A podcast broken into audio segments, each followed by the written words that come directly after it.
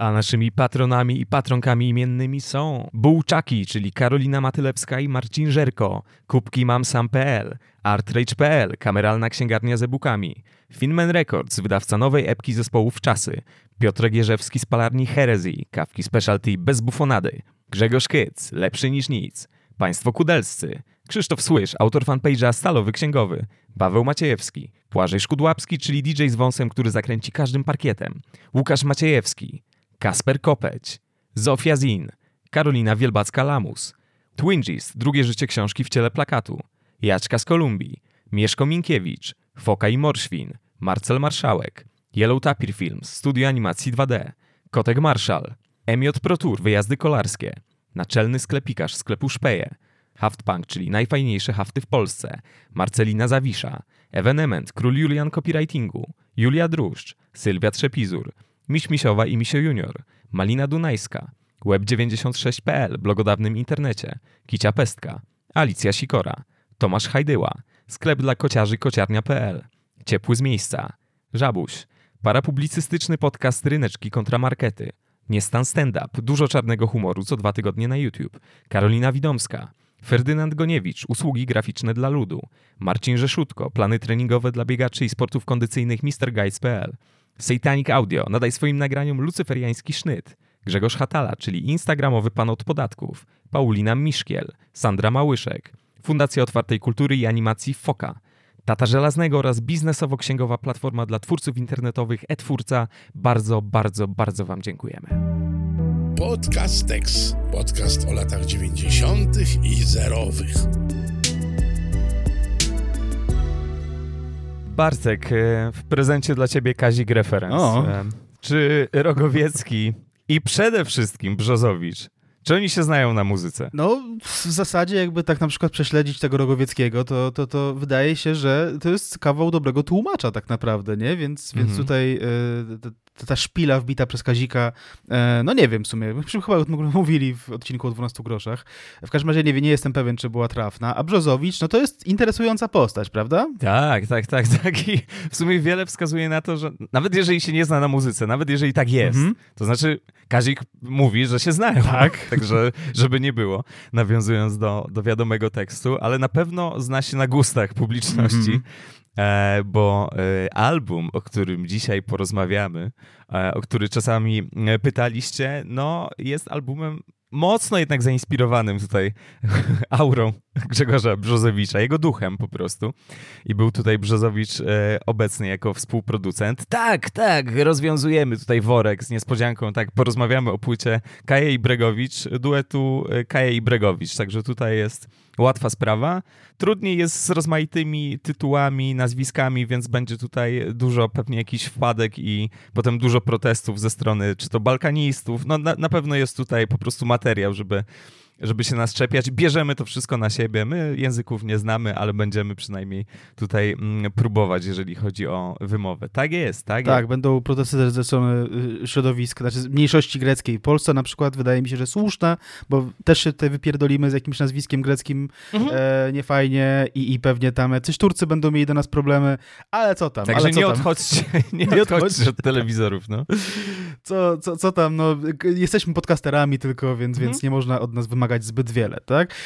Dobrze, zacznijmy może w takim razie od tej, powiedzmy, drugiej części tego duetu, w sensie na okładce płyty widzimy Kaja i Bregowicz, więc zacznijmy od Bregowicza. No i kim ten Bregowicz jest? Jest muzykiem, który zrobił absurdalną karierę tak naprawdę w latach 90., 80. już tam mu się zaczęło, natomiast w 90. rzeczywiście był na fali wznoszącej, która no nie zdarza się zbyt często, tak? To się nie zdarza zbyt często, żeby muzyk o wschodnioeuropejskich de facto korzeniach nagle zaczął być kojarzony na całym świecie, tak? W pewnym momencie i do dziś jest kojarzony. No i tak, no, to jest gość, który urodził się w roku 1950 w Sarajewie jako syn wojskowego i urzędniczki. No i teraz docieramy do tego momentu, w którym trzeba byłoby ustalić jakoś jego korzenie, tak? Znaczy, czy Goran Bregović jest Bośniakiem, Czy jest Serbem, czy Chorwatem? Cholera wie, to jest częsta odpowiedź w przypadku prób ustalenia pochodzenia osób, które urodziły się w tamtych rejonach. Tak? No, wiadomo o nim tyle, że jego mama jest z pochodzenia Serbką, a ojciec jest Chorwatem, a on sam, gdy zapytany był o to, w jaki sposób powinno się do niego zwracać, w jaki sposób on sam siebie lokuje na mapie świata, no to on sam mówi, że jest jego narodowość to Jugosławia, także że ma narodowość jugosłowiańską. Tak jest, tak. Czasami też mówił o tym, że jest jugonostalgiczny, że to doświadczenie tego tygla jest dla niego bardzo, bardzo istotne. Zresztą w wywiadzie, który został przeprowadzony przez pana Grzegorza Brzozowisza w 2009 roku, to nie jest ostatni raz dzisiaj, w 2009 roku, to jest wywiad z Dziennika, mówił o tym Brzozowicz tutaj Gaja, jugonostalgia cię nie opuszcza. I Bregowicz odpowiada, jako artysta mogę tworzyć tylko na Bałkanach. Kiedy mówię o tym miejscu, to mam na myśli tę wyjątkową granicę, gdzie styka się chrześcijaństwo z prawosławiem i islamem. Twórcy z tego rejonu są swoistymi Frankensteinami i to cynicznymi. Ten cynizm tutaj ode mnie jest bardzo istotny akurat w kontekście postaci Bregowicza. Mhm. I ciągnie dalej. Nie ma ludowych pieśni serbskich, chorwackich czy muzułmańskich, w które nie jest wpleciona choćby nuta pochodząca z piosenki Nieprzyjaciela. Przykładowo mój Đurđevan, który stał się serbskim nacjonalistycznym hymnem, pierwszą linijkę ma zaczerpniętą z pieśni największych serbskich wrogów, Albańczyków, no i tak dalej, więc tutaj rzeczywiście ten dokładny podział jest absolutnie, absolutnie nieistotny. No Bregowicz zaczynał tę swoją karierę muzyczną jeszcze jako nastolatek, gdy grywał w kafanach w Sarajewie, w okolicach Sarajewa. Co to są te kafany? No to takie popularne bardzo w Jugosławii knajpy, w których no jedzono jedzenie, takie domowe i pito picie, takie dosyć wysokoprocentowe i się grało na żywo i się śpiewało. Także tutaj wątek sarajewski. No my z Bartkiem akurat znamy to miasto jak własną kieszeń. Tak. Nie ma co ukrywać. Byliśmy tam, prawda, kilkadziesiąt godzin, także jesteśmy tutaj obcykani. Ale akurat byliśmy w Cafe Tito, który właśnie taką jugonostalgiczną restauracją. Zdecydowanie. I muszę powiedzieć, że to było przedziwne doświadczenie, dlatego że mnie uderzyła ta jugonostalgia, mimo że no, z Jugosławią niewiele mnie łączy tak naprawdę, czy z którymkolwiek z tych krajów. Po raz pierwszy w ogóle byłem, na południu Europy, szczerze powiedziawszy, byłem po raz pierwszy. Mhm. Więc kurczę, to było przedziwne, nie? Że być może to był jakiś tam efekt tego, że dość dobrze znam płytę Jugotonu, tak? Ale nie wiem dlaczego, no ale tak rzeczywiście magia tej dawnej Jugosławii, te wszystkie artefakty, które tam zostały pozostawione, te fragmenty historii, które tam są powypisywane na ścianach, tak, no bo to jest knajpa, która nawiązuje do postaci Broz Tito, no to było dość niezwykłe, nie wiem, czy miałeś to samo, że kurde, że czułeś się trochę jakbyś tam był po raz 45, a nie po raz pierwszy. Tak, dosyć dobrze się tam czułem, dlatego, że jakoś to wszystko oswojone się wydawało i komiksowe toalety jeszcze pamiętam z tamtego miejsca, tak było, no więc Bregowicz w tych kafanach ogrywał, znaczy niekoniecznie w Cafe Tito, ale w rozmaitych tego typu przybytkach, no a na przełomie lat 60. i 70. już poszedł w stronę rockową, w stronę prawdziwego, gitarowego brzmienia, no tam się rozbijał o różne zespoły, między innymi Kodeksi albo Kodeksi, to jest świetna nazwa, Killersi jeszcze kiedyś byli, chyba w Krzyżówce Szczęścia grali w studiu, no i tam zaliczył parę jakichś wyjazdów zagranicznych, między innymi był w Neapolu jakiś tam włoski bogacz, ich wypatrzył na Bałkanach i ich zaprosił do siebie. Tam było brane, ale nie powiemy, co było brane, bo potem trzeba będzie walczyć o zielony pieniążek. No a w 74, no i to już jest bardzo istotne w kontekście jego kariery, założył w Sarajewie zespół Bielodugme, czyli po polsku Biały Guzik. To jest nazwa zaczerpnięta z jednej z ich piosenek i no nie jest jakaś taka turbo rock'n'rollowa, nie? Że jak prawdopodobnie jak usłyszeli, że w Polsce jest zespół Skaldowie, to stwierdzili popierdoleni po prostu, nie? To są diabły. No ale tak to właśnie było. No i jakaś taka swojska nazwa, no i w sumie to Bielodugme było takie swojskie, znaczy z jednej strony było nowoczesne, jak na kraje wiadomego obozu i grało tak właśnie, wiesz, na modłę zachodnią, że tu jakiś tam Cream, coś tam, Led Zepp i tak dalej. Oni sami wyglądali bardzo, bardzo glamowo, bardzo modnie. Polecamy zdjęcia ich z tamtego okresu. Tak. A poza tym przemycali jakieś takie wątki właśnie, no takie swojskie, trochę pastoralne. Dużo tam było o wsi, o przyrodzie. Bregowicz tam pisał dużo tekstów i bardzo tego typu rzeczy go kręciły, ale przy okazji jeszcze przemycał jakieś takie filuterne aluzje, typu tam coś, będę strzelał do ciebie z mojej armaty. No i właśnie, no to Bielodugme z jednej strony takie pastoralne, a z drugiej strony trochę niegrzeczne, a nawet mocno niegrzeczne jak na tamte czasy, więc te rzeczy są tutaj czasami podane bardziej aluzyjnie jak u Bregowicza w tekstach, czasami jednak mniej, jak sobie rzucimy okiem na 3 pierwsze okładki 3 pierwszych albumów Bielodugmy, to tak, 74 debiut, pani z rozpiętą katanką, tam widać, prawda, dekolt, delikatnie mówiąc, druga płyta, no tutaj już widać, że tak powiem, prawda, tyły, jakaś łapa jakiegoś typa. Trzecia płyta, 76, no takie kuszące usta. Ponoć na 4. płycie miała być stopa, damska stopa, która jest obuta w szpilki i ona naciska na coś tam. Ostatecznie inna wersja poszła, nie? To już się wydawało za grube. No, stopa za gruba, tak. W kontekście zwłaszcza drugiej okładki, nie? To jest ciekawe. Stopa, która się wbija w krocze, Bartek. A, w krocze, okej. Okay. Tak. To jest istotny element. No, powiedziałem, która się wbija w coś tam, myślałem, że złapiesz.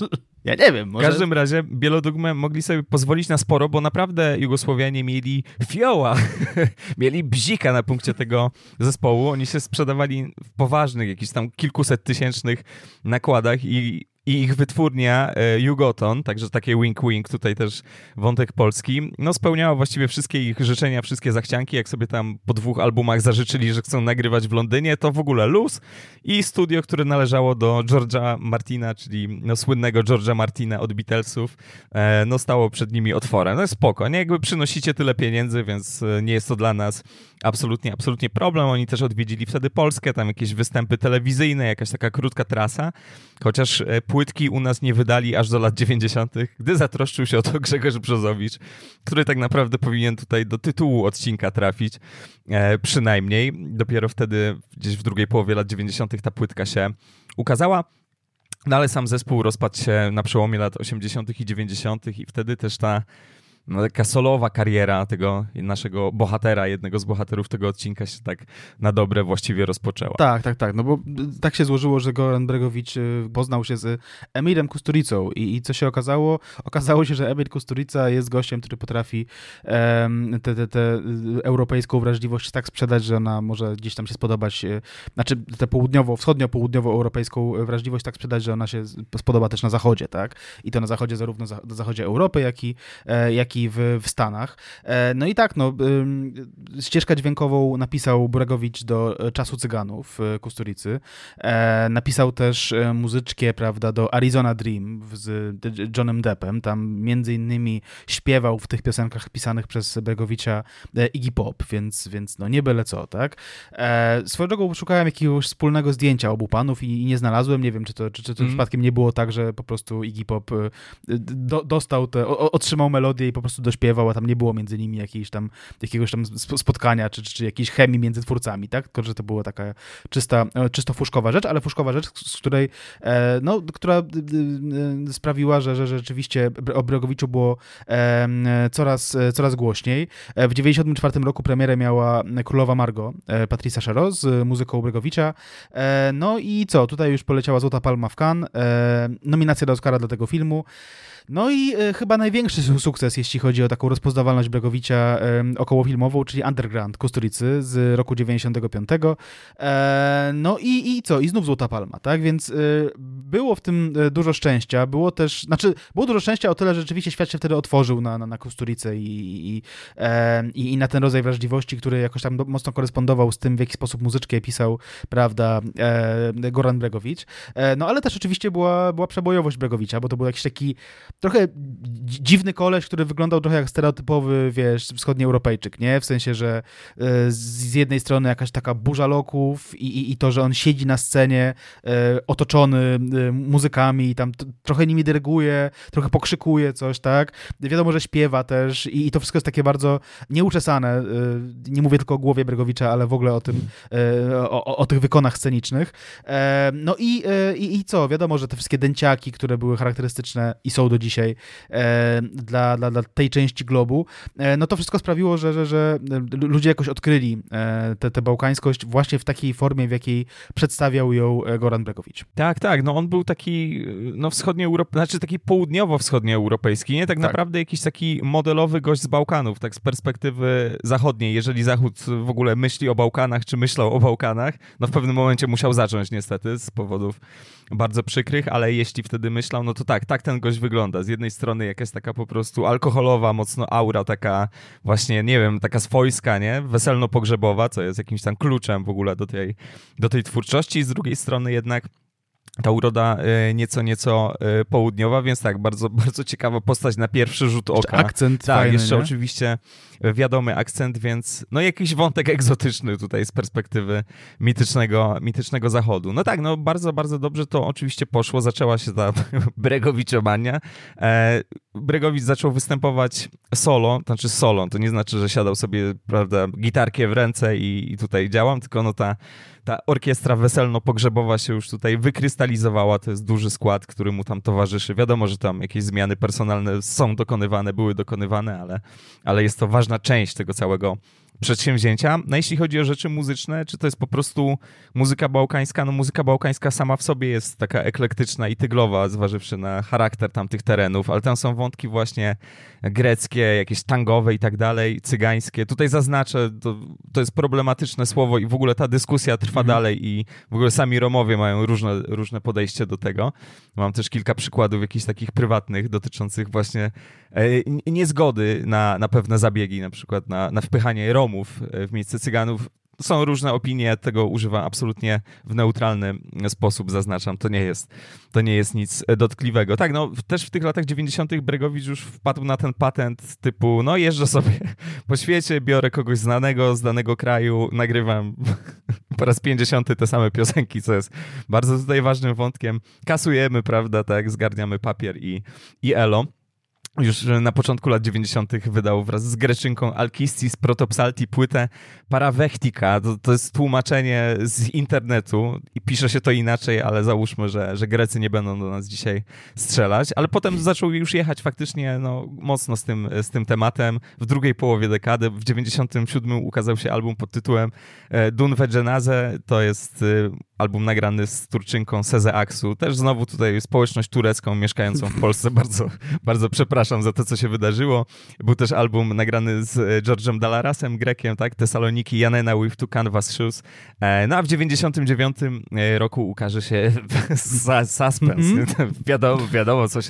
Wiadomo, co się ukaże, ale mamy tutaj jeszcze drugą, no równie istotną bohaterkę, jeżeli chodzi o temat tego odcinka. Tak, wiadomo, oczywiście chodzi Mateuszowi o to, że ukaże się soundtrack do drugiej części Killera Juliusza Machulskiego w wykonaniu elektrycznych gitar. I Psychopop Pudelsów. Tak, i Psychopop Pudelsów, tak, wiadomo. Tak, ale wyszła też taka niszowa płyta, mało znany album, który w zasadzie jest takim passion project Grzegorza Brzozowicza, można powiedzieć, który nazywa się Kaja i Bregović. Więc powiedzmy sobie jeszcze trochę o Kai. Mówię trochę dlatego, że być może nagramy o Kai cały odcinek, no bo to jest... Bardzo interesująca postać, znaczy zwłaszcza jak się porówna do innych wokalistek z tamtego czasu, no to w ogóle Kaja jest, tej wybija się absolutnie. Myśmy o niej troszkę też mówili w odcinku folk popowym, tak, ale teraz wyskakujemy z liści i robimy to lepiej.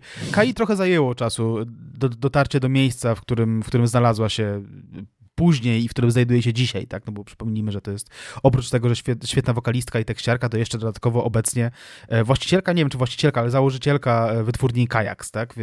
Więc to jest taka bardzo istotna postać już teraz w ogóle w polskiej fonografii. Natomiast przez długi czas Kaja musiała gdzieś tam biegać sobie po jakichś chórkach, tak? Wydała płytę w roku 88, która nazywała się Kaja i to był materiał napisany w całości przez Johna Portera i Nila Blacka, natomiast ciężko tutaj mówić o jakiejś autorskości, bo on początkowo miał być zaśpiewany przez inną chórzystkę, Brygitę Czarnotę.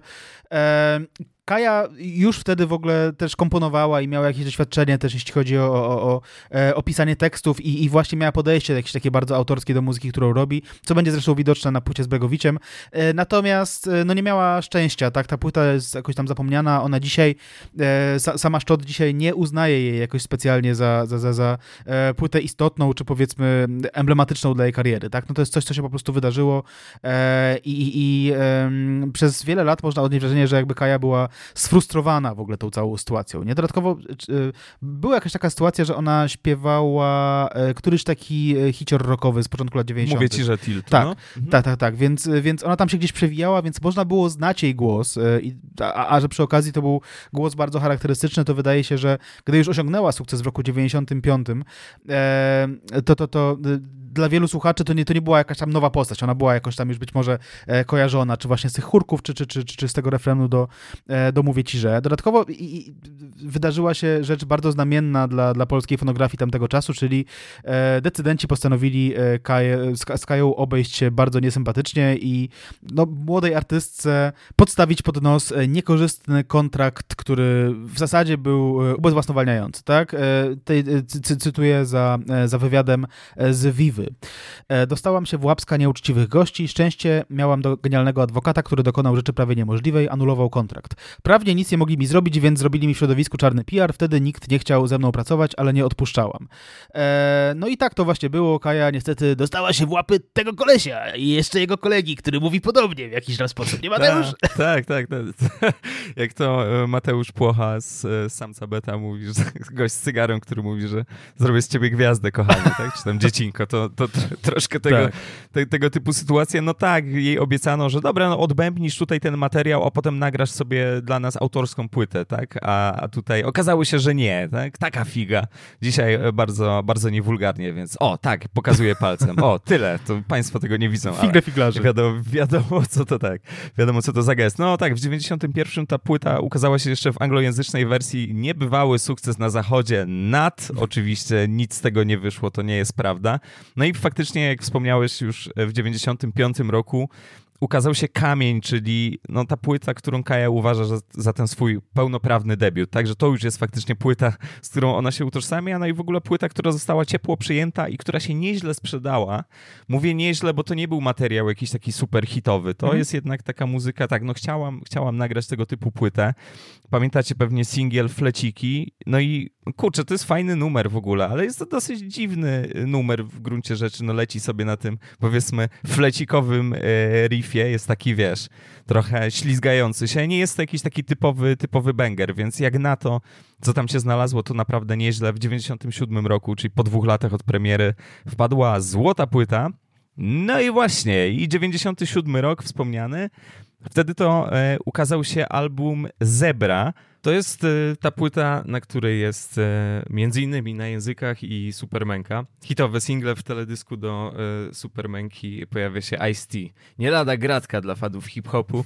No ale nieważne, no, ta płyta się sprzedała rzeczywiście wspaniale. No, w roku 98 wleciała platyna i tutaj trzeba zaznaczyć, że to nie jest jakiś najlepszy czas dla polskiej fonografii. Już trąbi się o tym kryzysie.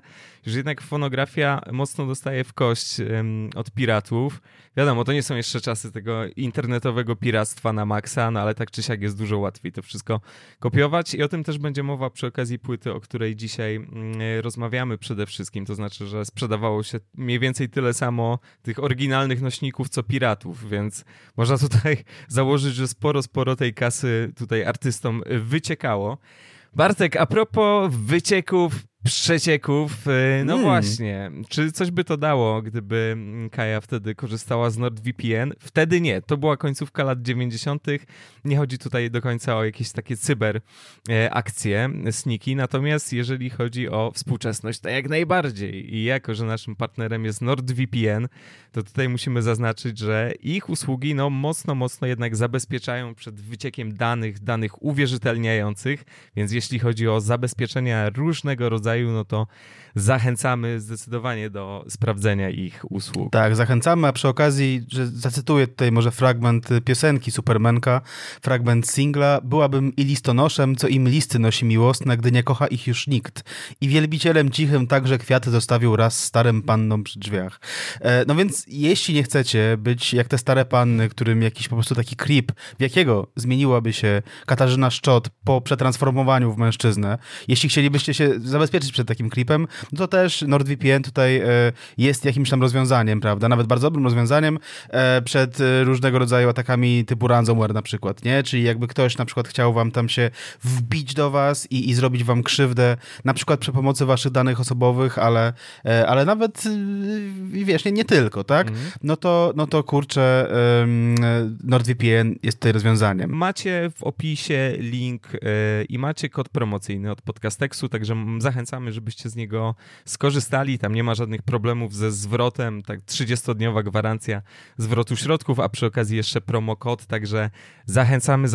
Zanim wrócimy do tematu, powiem tylko, że wszystkie 3 płyty KI miały dość zajebiste okładki i to się rzadko zdarza, żeby któryś artysta tak konsekwentnie podchodził do kwestii okładek. Natomiast wracając do tematu, no tak, wróćmy na chwilę jeszcze do Bregowicia, który tak się składa, że występował w Polsce wówczas i znany był jakiś taki jego występ na Malcie, ale nie na Malcie, tylko na festiwalu Malta w Poznaniu, który to występ okazał się ogromnym sukcesem lub Grzegorz Bruzowicz zrobił wokół niego takie zamieszanie, że to był jakiś super zajebisty występ. Znaczy, absolutnie ufam w to, że ludzie się świetnie bawili i to jest też muzyka do tego, żeby sobie poskakać i podrzeć mordę i to jest ekstra. Natomiast Grzegorz Bruzowicz jest gościem, który no, na pewno był zajawiony wówczas tą całą muzyką bałkańską i pewnie był znany w środowisku dziennikarzy muzycznych jako ten koleś, który lubi te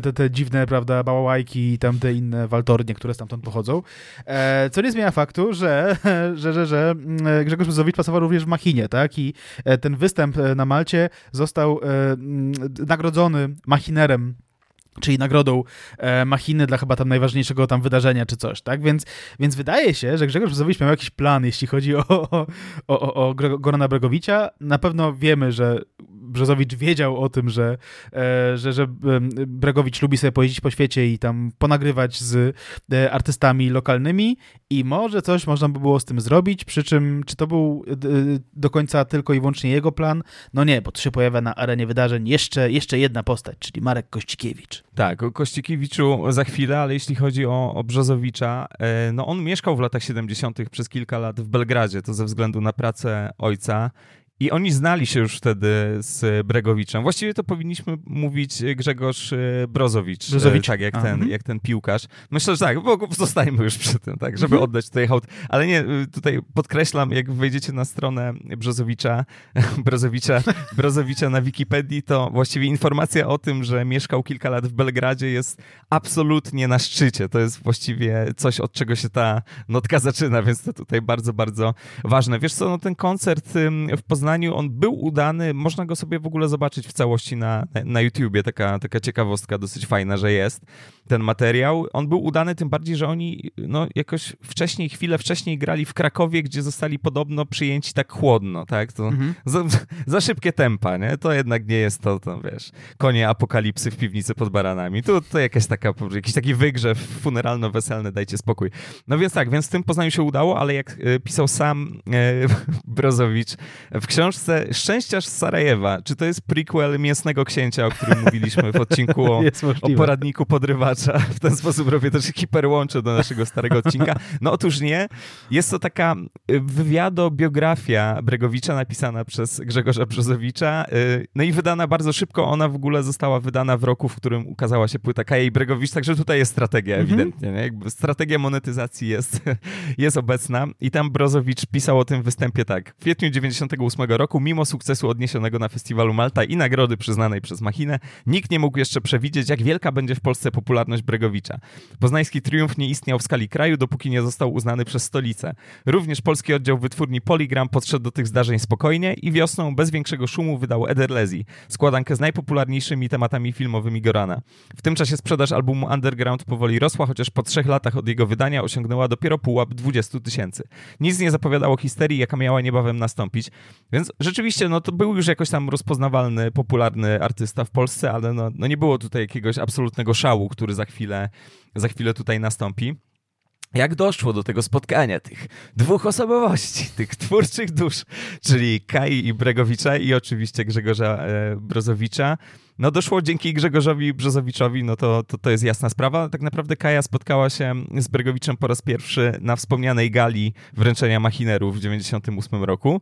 I tutaj mamy taki wywiad z Rzeczpospolitej z 10 kwietnia 99 roku. Mm-hmm. To jest wywiad opublikowany kilka dni przed premierą płyty, przeprowadził go Jacek Cieślak. No i tutaj jest pytanie o to spotkanie. Kaja mówi, że spotkała go na tej gali. Siedzieliśmy przy jednym stoliku, ale nie zdawałam sobie z tego sprawy. Był to czas, kiedy jeżdżąc z moim zespołem na trasy koncertowe słuchaliśmy w samochodzie muzyki Gorana skomponowanej do undergroundu. Gdy wywołano go na scenę i okazało się, że siedzieliśmy tak blisko siebie, o mało nie zemdlałam z wrażenia. Już wracając z uroczystości odebrałam telefon od menadżera, który powiedział, żebym wracała do klubu, gdzie odbywała się gala, bo mam być przedstawiona Goranowi. Zawróciłam samochód i pojechałam na nasze pierwsze spotkanie. Kaja mówiła też o tym, że słuchała namiętnie tej płyty z CZ Aksu, więc rzeczywiście była tutaj fangirl, jeżeli chodzi o muzykę Bregowicza. No i też w takim charakterze wróciła do tej stodoły, tak? No jestem fanką, Zadała mu ponoć jakieś głupie pytanie typu, czy ten Ausencję śpiewa Cesaria Evora, co jest jasne w ogóle, tak? To jest ten numer ze ścieżki dźwiękowej do Underground. Po prostu nie wiedziała, o co zapytać. Przyjechała jako fanka, wróciła jako fanka i elo. Nie było jeszcze wtedy w ogóle planów, żeby robić coś wspólnie. I tutaj faktycznie pojawia się, no Grzegorz Brzozowicz to jest obecny cały czas, to tutaj wiadomo, jak Duch Święty, ale pojawia się wspomniany Marek Kościkiewicz i znów za naszym ulubionym szczęściarzem z Sarajewa. Wtedy nieśmiało pomyślałem o wydaniu w Polsce składanki z nagraniami Bielodugmę. Zacząłem odwiedzać znajomych w firmach fonograficznych, ale tak naprawdę tylko Marek Kościkiewicz, plastyk i lider zespołu Demono, wyraził zainteresowanie moim pomysłem. Pracował w polskiej filii koncernu BMG, a wcześniej dowodził wytwórnią Zigzag, która wylansowała m.in. Various Monks. Przeczytawszy mój artykuł o płytach nagrywanych przez Bregowicza z bałkańskimi gwiazdami, uznał, że podobny album należy u nas zrealizować. Z polskich wykonawców najlepiej do takiego projektu pasowała mu Kaja. Nie tylko jej uroda i artystyczny pseudonim, ale przede wszystkim pseudonim, to w ogóle załatwia sprawę. Ale także jej głos oraz temperament miały w sobie coś południowego. Dodatkowo sama pisała teksty, istniała więc pewność, że utworom Bregowicza nada własny, oryginalny charakter. Czyli tutaj ewidentnie z tego wynika, że wymyślił to Kościkiewicz, ale Grzegorz Brzozowicz w razie czego napisze to tak, że ale najpierw ja pomyślałem sobie, że... Nie? Najpierw był mój artykuł, wszystko zaczęło się bardzo charakterystyczne. Od słowa wszystko tak. Zaczęło, prawda? Znaczy, dobra, ja nawet dopuszczam jakąś taką możliwość, wiesz, że po prostu dwaj goście wpadli na podobny pomysł, tak, że Brzozowicz pisał ten artykuł o tych kolabach, tak, Gorana Bregowicza z innymi artystami, więc pomyślał sobie że w sumie jeśli Grecja i Turcja, to czemu nie Polska? W sumie 40-milionowy rynek, no why not, nie? Że to było możliwe jakoś tam, ale tak, wydaje się, że tutaj Kościkiewicz był jednak istotniejszą postacią, no ale na czym się zna Brzozowicz oprócz muzyki? No na robieniu pieniążków oraz na robieniu historii, tak? Bo w zasadzie tak, rzeczywiście jest tak, że ta płyta jest absolutnie dzisiaj kojarzona z nim, a nie z Markiem Kościkiewiczem. No i co, no, jak zareagowała na ten pomysł Kaja? No oczywiście entuzjastycznie, tak? Znaczy z jej punktu widzenia tak naprawdę no, jej kariera w ogóle zaczęła się robić interesująca, no bo z jednej strony właśnie te wielkie hiciory radiowe, no w sumie głównie jeden hicior radiowy, czyli Supermanka. No i na też, językach też, nie? Na językach też, jasne. No i też trochę fleciki, tak? Które do dziś czasami sobie tam lecą gdzieś po rozgłośniach. I jakiś ten taki dziwny właśnie występ wspomnianego Ice-a T w teledysku do Supermanki, no była to dość unikatowa, prawda, kariera w skali polskiej, a teraz jeszcze Bregowicz, tak, i to jeszcze cała płyta, no jakby super, tak. Natomiast jak się do tego pomysłu zapalił Bregowicz? No tak jak zwykle, znaczy powiedział, że spoko, bo zobaczył tam pieniążek, znaczy nie ma w tym nic złego oczywiście, tak, to jest gościu, który po prostu robił tego rodzaju fuszki, ale nie można powiedzieć, że to jest jakiś taki projekt, który wyniknął z faktu, że nie wiem, że Bregowicz jadąc przez Polskę usłyszał na językach i stwierdził, że to jest ta dziewczyna, z którą muszę nagrać, bo mamy tutaj jakieś pokrewieństwo dusz artystyczne. No nie. Znaczy to raczej było tak, że to po prostu była kolejna osoba, z którą po prostu tam sobie za granicą gdzieś coś tam nagrał. A że rzeczywiście Kaja była oryginalna, tak, jeśli chodzi o taką osobowość sceniczną, no to kurde, no to czemu by nie? Przy czym oczywiście wieść o tym, że taki projekt się wydarzy, poszła w świat, poszła w polską fonografię, no i obudził się Poligram, który wcześniej wydawał płyty Bregowicza w Polsce. No i Poligram wystosował podobną ofertę, chyba też z kontekstu wynika, że lepszą ofertę, tak, korzystniejszą finansowo. I miała tam zamiast Kai wziąć udział Anna Maria Jopek, ale Bregowicz odmówił, bo jak stwierdził w książce Szczęściarz z Sarajewa, ludzie z BMG byli pierwsi, a ja dotrzymuję słowa. Więc z tego nic nie wyszło, ale przy okazji to byłaby... Znaczy to byłby gorszy pomysł tak zwyczajnie, ta Anna Maria Jopek, nie? Znaczy z całym szacunkiem, nie? To jest kawał głosu i tak dalej, ale jeśli chodzi właśnie o tę wspomnianą osobowość sceniczną, o ten temperament powiedzmy, tak? I o to, że Kaja miała z jednej strony no właśnie ten taki wschodnioeuropejski temperament, a z drugiej strony no taki głos, który trochę przypominał, wiesz, głosy czarnoskórych piosenkarek ze Stanów, tak? I oczywiście ona te skojarzenia też jakoś tam konsekwentnie budowała przez początkową część swojej kariery, no to absolutnie to by nie było to, tak? Znaczy widziałbym Annę Marię Jopek w wolniejszych numerach z płyty Kai Bregowicza, ale raczej nie widziałbym jej w prawym do lewego, nie? Tak, to jest inna temperatura, że tak powiem. Inny temperament, inna temperatura, więc dobrze się stało. No tak, Bregowicz jeszcze w 98 zaliczył z zespołem taką traskę po Polsce, która się cieszyła bardzo dużym zainteresowaniem, chyba w Warszawie trzeba było jeszcze zorganizować dodatkowy występ. Podobno na jednym z tych występów był premier Jerzy Buzek z rodziną, więc to bardzo, bardzo ważne. On chodził po koncertach, które dużo, nie? Tak. Z Kibą miał przygody. Ale Buzek wysłał chyba bukiet kwiatów tam artystom po koncercie, także był bardzo, bardzo zaangażowany. Chciałem powiedzieć teraz, że Bregowicz zaliczył też w 98 roku Wałęsę. W pewnym sensie, bo dostał jakąś nagrodę trójmiejską i spotkał się z Lechem Wałęsą. Tak tylko szybko szukałem tego zdjęcia, niestety nie znalazłem. A przecież piękna pamiątka, więc dobrze się to tam kręciło. No i po tej trasce polskiej zorganizowano pierwsze takie spotkanie między Kają i Bregowiczem, takie już robocze powiedzmy, takie, coś tam podziałamy sobie, jakieś demóweczki tego. No ale rzecz była w tym, że Kaja była wtedy w zaawansowanej ciąży, co utrudniało jej pracę. I tutaj mamy fragment z artykułu Adama Halbera, to jest artykuł z Angory z października 2012. Na pierwsze nagrania Bregowicz przyjechał do Warszawy i wtedy okazało się, że Kaja straciła głos. Wojna hormonów wywołana ciążą spowodowała niewydolność strun głosowych. Na siłę nagrano Czaję Szukariję i czekano przyjścia na świat małego Rocha. Dopiero w 99 roku można było kontynuować pracę. Ten wspomniany Roch, czyli syn Kai i Rikę Rojensa, urodził się w grudniu 98, a towarzystwo tak na dobre zaczęło pracować dopiero 1 lutego 99 roku. Jako że spoiler, ta płyta wyjdzie w kwietniu, to jest naprawdę poważne tempo i tam zrobiono w naprawdę krótkim czasie naprawdę dobrą robotę. A co robił Bregowicz w tym czasie, w którym jakoś musiał oczekiwać na dyspozycyjność, na dostępność Kai? Współpracował z Pasikowskim, bo czemu nie? Napisał muzykę do Operacji Samum. Tam też trafiła zresztą piosenka Śpi, kochanie, śpi z wiadomej płyty. Niewiele podobno brakowało, aby te drogi artystyczne Bregowicza i Bogusława Lindy, bo one się przecięły wcześniej. Tutaj w Szczęściarzu z Sarajewa czytamy: praca przy Operacji Samum nie była pierwszą filmową ofertą złożoną Goranowi przez polskiego reżysera. W 96 roku Bogusław Linda miał w Czarnogórze realizować film Laguna. Linda tutaj się wypowiada: chciałem, by muzykę napisał Bregowicz. Od czasu, kiedy zobaczyłem Arizona Dream, jestem zakochany w jego muzyce. Goran przeczytał scenariusz i zgodził się, co było miłe. Zażądał $100,000 i praw do wydania muzyki na płycie. Przyjęliśmy to. Niestety powstał konflikt z właścicielem praw do scenariusza i projekt nie doszedł do skutku. Ja oczywiście wiem, co Linda ma na myśli, ale bardzo podoba mi się zestawienie tej informacji, że zgodził się, to fajnie, tak mi było miło, zażądał $100,000. Naturalnie miał wtedy wzięcie, ale wydaje mi się, że to nie była z jego strony jakaś taka łaska albo jakiś taki gest przyjaźni, że tak, jestem zakochany w tym scenariuszu. Wie pan co, ja to zrobię nawet za $100,000. Myślę, że to raczej była jakaś taka stawka, w okolicach której on się wtedy kręcił, także do niczego nie doszło. Jeszcze dodam, że Bregowicz wspominał współpracę z Pasikowskim bardzo dobrze, dlatego, że Pasikowski przez godzinę słuchał tej muzyki, nie odzywał się i na końcu powiedział tylko: jest dobrze.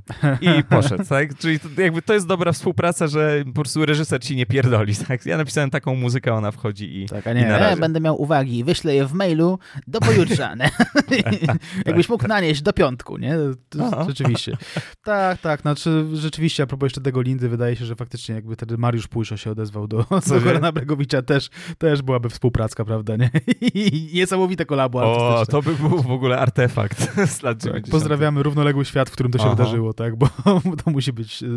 Znaczy tam pewnie już doszło do apokalipsy dawno, jakiś czas temu, skoro takie rzeczy się działy, ale tak. Natomiast, Kaja oprócz tego, że po pierwsze zajmowała się świeżo urodzonym Rochem, a po drugie, że była odpowiedzialna oczywiście za wokale, no to też była odpowiedzialna za teksty. I tutaj jest znów za tekstem Halbera z Angory. Miałam pełną swobodę, dostałam ze 30 różnych melodii, z których mogłam wybrać to, co mi odpowiada. Były w różnej, często zadziwiającej formie. A więc stare nagranie zespołu, Gorana Bielodugme, jakaś piosenka bez wyraźnej melodii, prawie recytowana po grecku, no różności. Do tego, co wybrałam, miałam napisać teksty, oczywiście nie przepuściłam takiej okazji.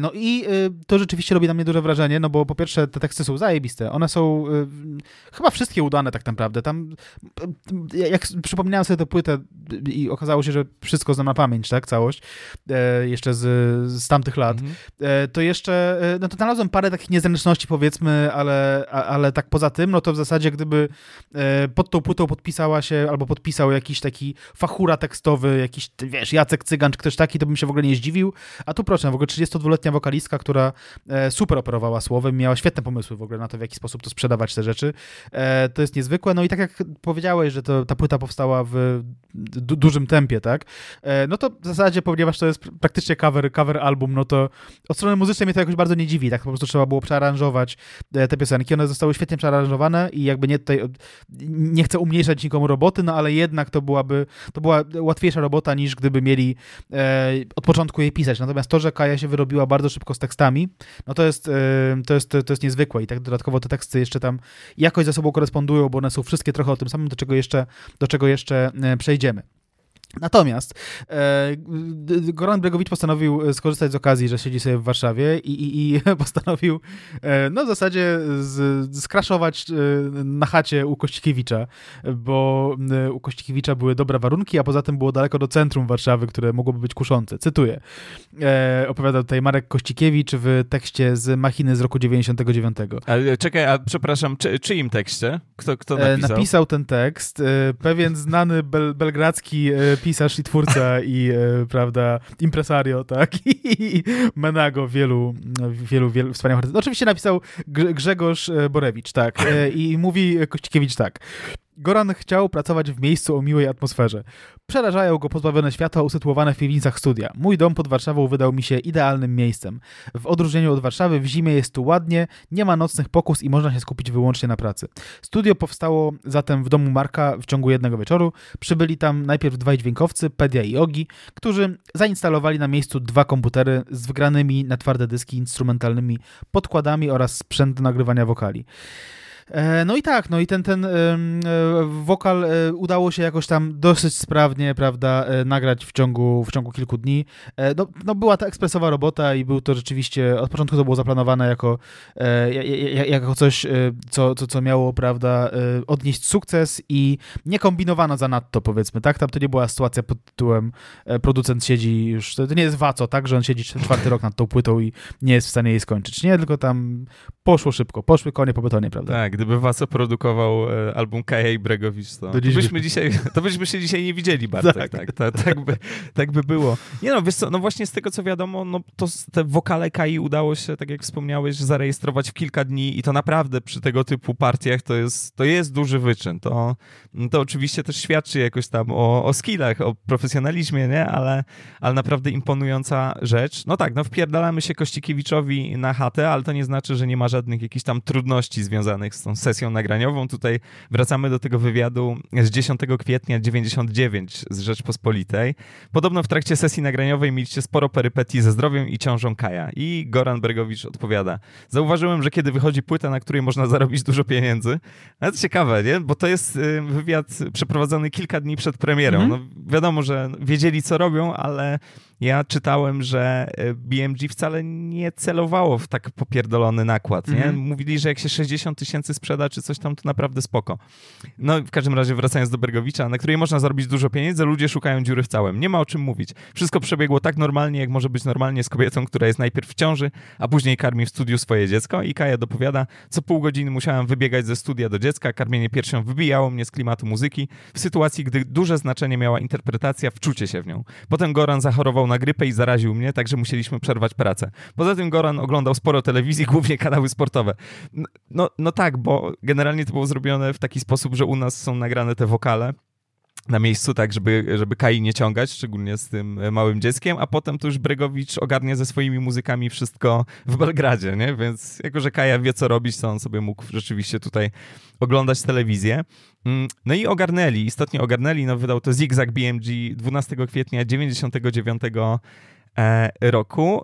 I jeszcze wracając do tego wywiadu Cieślaka z Rzeczpospolitej, już cytowałeś Kaję, która mówiła o tym, że mogła sobie wybrać, więc tutaj naprawdę jej udział jest istotny, nie? Na zasadzie nie tylko nagrywam wokale, ona też aranżowała te wokale, tak, miała tutaj coś do powiedzenia, a po drugie no selekcja rzeczy, które się pojawią na tej płycie. No ale co to są za rzeczy? No tutaj Cieślak w wywiadzie zauważył, że Bergowicz uprawia twórczy recykling. To na razie tak delikatnie mówiąc, jeszcze do tego przejdziemy.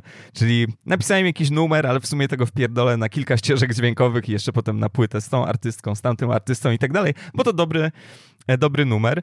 Z tego wywiadu z Rzeczpospolitej wynika, że na płytę trafiły tylko dwie nowe premierowe kompozycje, czyli Trudno kochać i Prawy do lewego.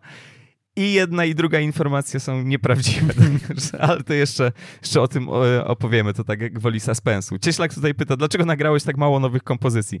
Przede wszystkim zależało mi na tym, żeby na naszym albumie znalazło się kilka standardów muzyki bałkańskiej. Kaja bardzo chciała zaśpiewać znane już tematy i zinterpretować je po swojemu, na nowo. I to właśnie one stanowią oś konstrukcyjną płyty. I Kaja mówi, od siebie dodam cytat z rejsu Marka Piwowskiego. Jak mogą się podobać melodie, które się pierwszy raz słyszy? No nie jest to cytat, ale no wiemy, o co chodzi. Prawda, Goran?